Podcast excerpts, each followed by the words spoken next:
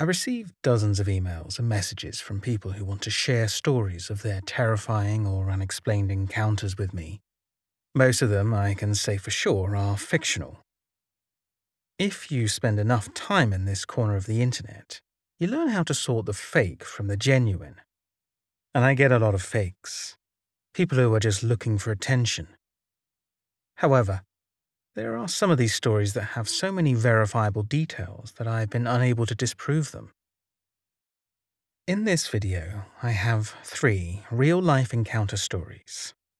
I have changed some of the details and all of the names for privacy reasons, but everything else is true.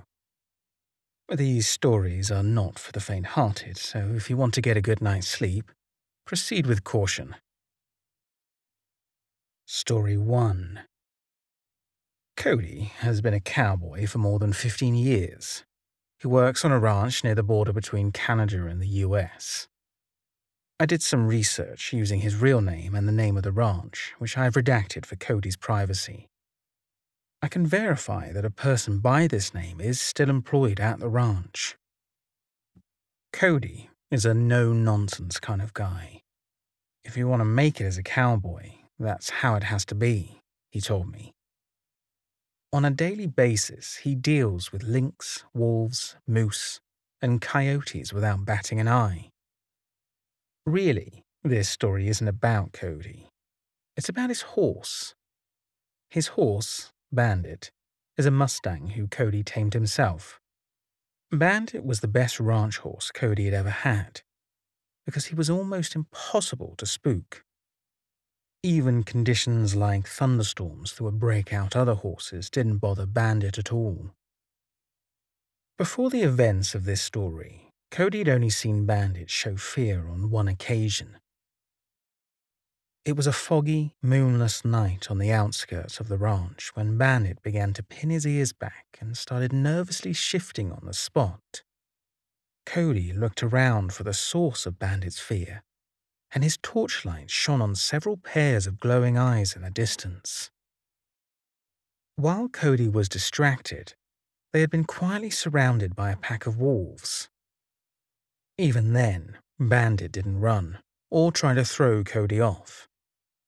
He waited for Cody's command, and when Cody shot his gun in the air, the wolves fled, and Bandit quickly calmed down. After this night, Cody had a firm belief that if Bandit was scared, something was terribly wrong. The story that Cody shared took place almost two years ago, but has stuck with him to this day. He and Bandit had spent a long day repairing fence posts and checking the perimeter of the ranch. Boring work, but someone had to do it, and they were about ready to head home. The day had snuck away from them, and the sun was beginning to drift downwards in the sky. Cody always liked the dusk. The way the moon made everything look silver filled him with a sense of nostalgia. And he would often idly chat to his horse while they made their way home. Basically, this guy was totally comfortable being out on his own at night, and so was Bandit. They did it all the time. Cody's journey back to his accommodation on the ranch took him several miles around the fence line. There was a small forest surrounding him, but not looming trees, more like short shrubbery. Bandit stopped in his tracks, and if Cody was a worse horseman, he was sure he would have been thrown to the ground. It was so sudden. One moment the horse was at a confident trot, and then he dug his heels in.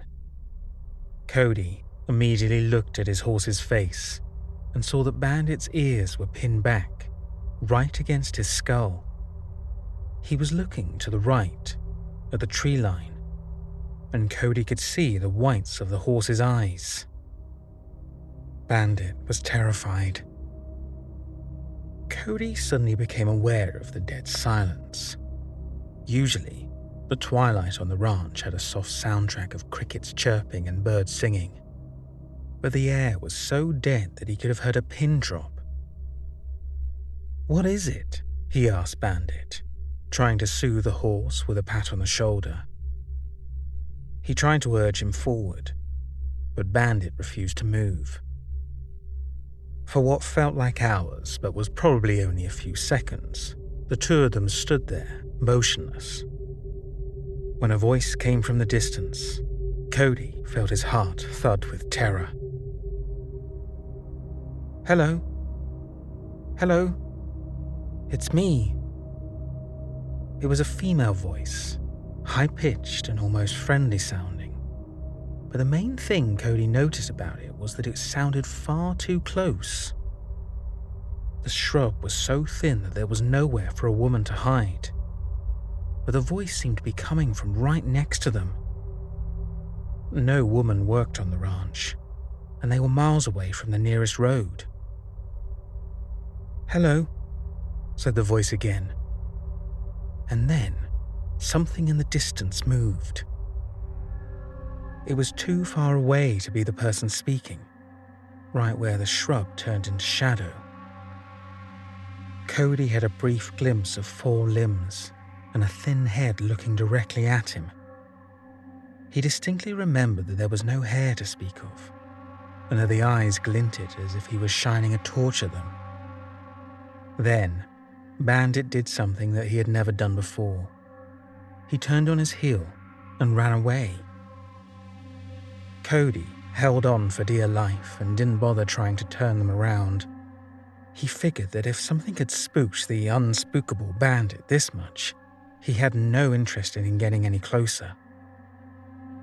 Bandit ran for almost half an hour before he finally slowed to an urgent trot. Now that he could hear over the deafening sound of the horse's hooves, Cody noticed that the eerie silence had vanished, and he could once again hear the normal sounds of dusk. Until now, Cody had only told this story to one other person, a Native American man named Jack, who worked on the ranch with him. He chose to tell Jack because he knew that Native American legends spoke of a similar creature, and he doubted that any of his other colleagues would believe him. He had a tough reputation, and didn't want anyone else to know how spooked he was if they wouldn't take him seriously. Jack told Cody that he thought he knew what the creature he had encountered was. But one of the conditions of Cody allowing me to share his story was that I do not repeat the creature's name. Jack believed that saying the creature's name or speaking about it would draw the creature's attention. And after what Cody experienced that night, he agreed. Cody and Bandit have never seen the creature again, but Cody still keeps his gun loaded with a silver bullet, just in case. Story 2 Lucy was camping with three of her friends, who I will call Brock, Rachel, and Sam. Unlike many scary encounters, this took place in the middle of the afternoon, so this sighting cannot be blamed on poor lighting, nightmares, or overexhaustion. The hike was meant to have taken the group seven hours, but these were college athletes who spent a bit of time outdoors, so they reached their campsite at 3 p.m. The four friends set up a tent in a clearing, surrounded by a dense forest.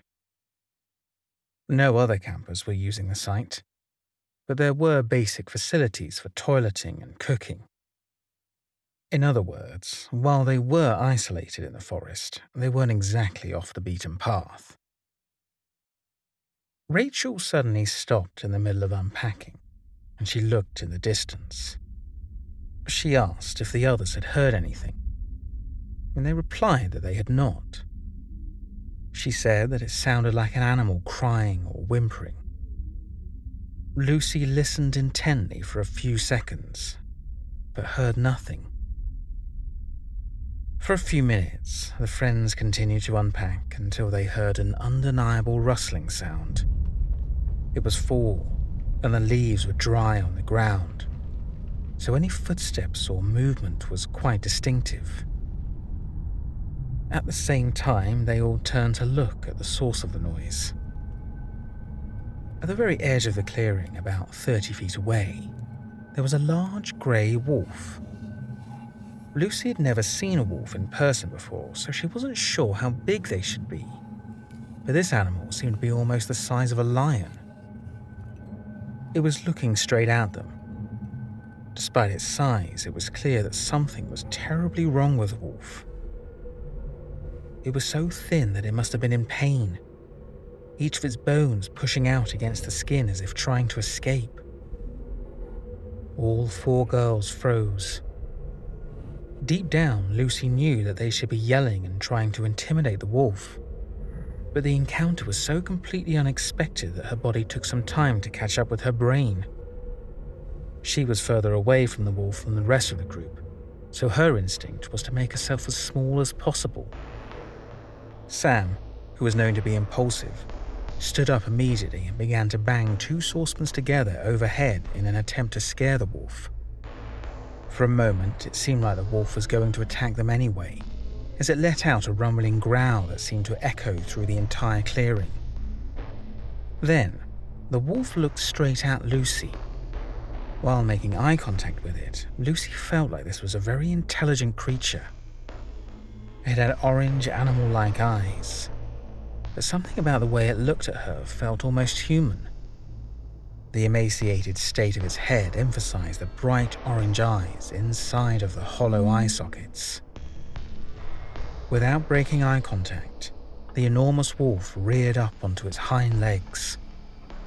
At that moment, Lucy believed that it was just trying to get a better view of them. This opinion changed when slowly the wolf began to back away from them, remaining on two legs the entire time and without breaking eye contact. Although it was walking backward, it didn't stumble and it seemed to be as confident on two legs as a human would be. The shadows of the forest highlighted, every rib sticking out against the skin.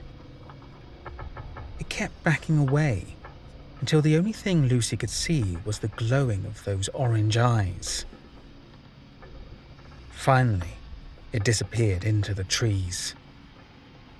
Sam stopped banging the saucepans together and the four campers listened as the crunch, crunch, crunch of the wolf's footsteps grew more distant and then inaudible. After it left, the silence was deafening. None of them talked about it. In fact, nobody said a word. They silently repacked their bags and hightailed it back to their starting point on the trail without spending another night in the woods. Although nobody suggested it, they ended up running through the woods without taking a single break, ignoring the blisters on their feet. Lucy told me that after the incident, her friendship with Brooke and Sam faded because they refused to talk about what had happened. They laughed at her fear and insisted that it was nothing more than a lone wolf that was starving to death. They said that it must have gone mad with hunger, and that was why it walked on two legs.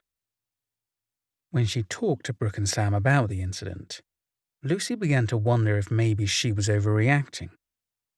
But when she talked to Rachel about it, she discovered that Rachel agreed that something had been terrifyingly wrong about the wolf. Lucy and Rachel are still friends to this day, and she persuaded Rachel to contact me to add some credibility to the story. Rachel's story is almost the same as Lucy's, but she does provide some additional details. The most important one is this Rachel's description of the wolf's appearance. Rachel had been the closest camper to the wolf, and unlike Lucy, her friend's view wasn't blocked by the tent or their friends. Even after all these years, Rachel was insistent that when the wolf stood up, she saw that it looked different to a normal wolf she told me that the chest was flat instead of the barrel chest of a normal canine.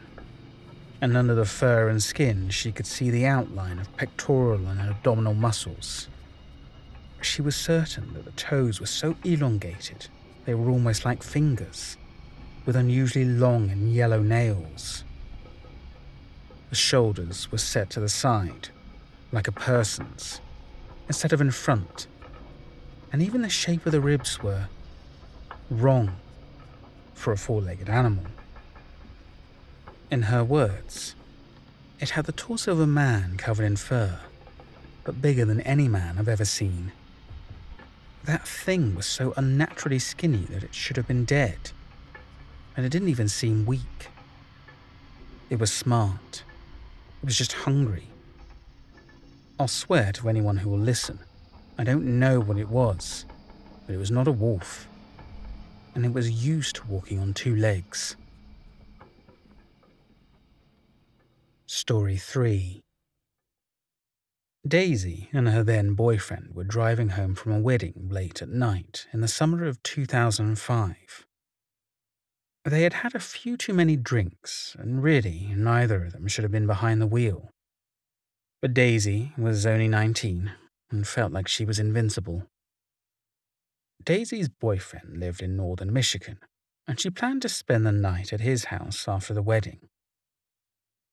In his small town, most of the property was on native land, and it was common for people to be a little superstitious about some creatures that might be seen at night.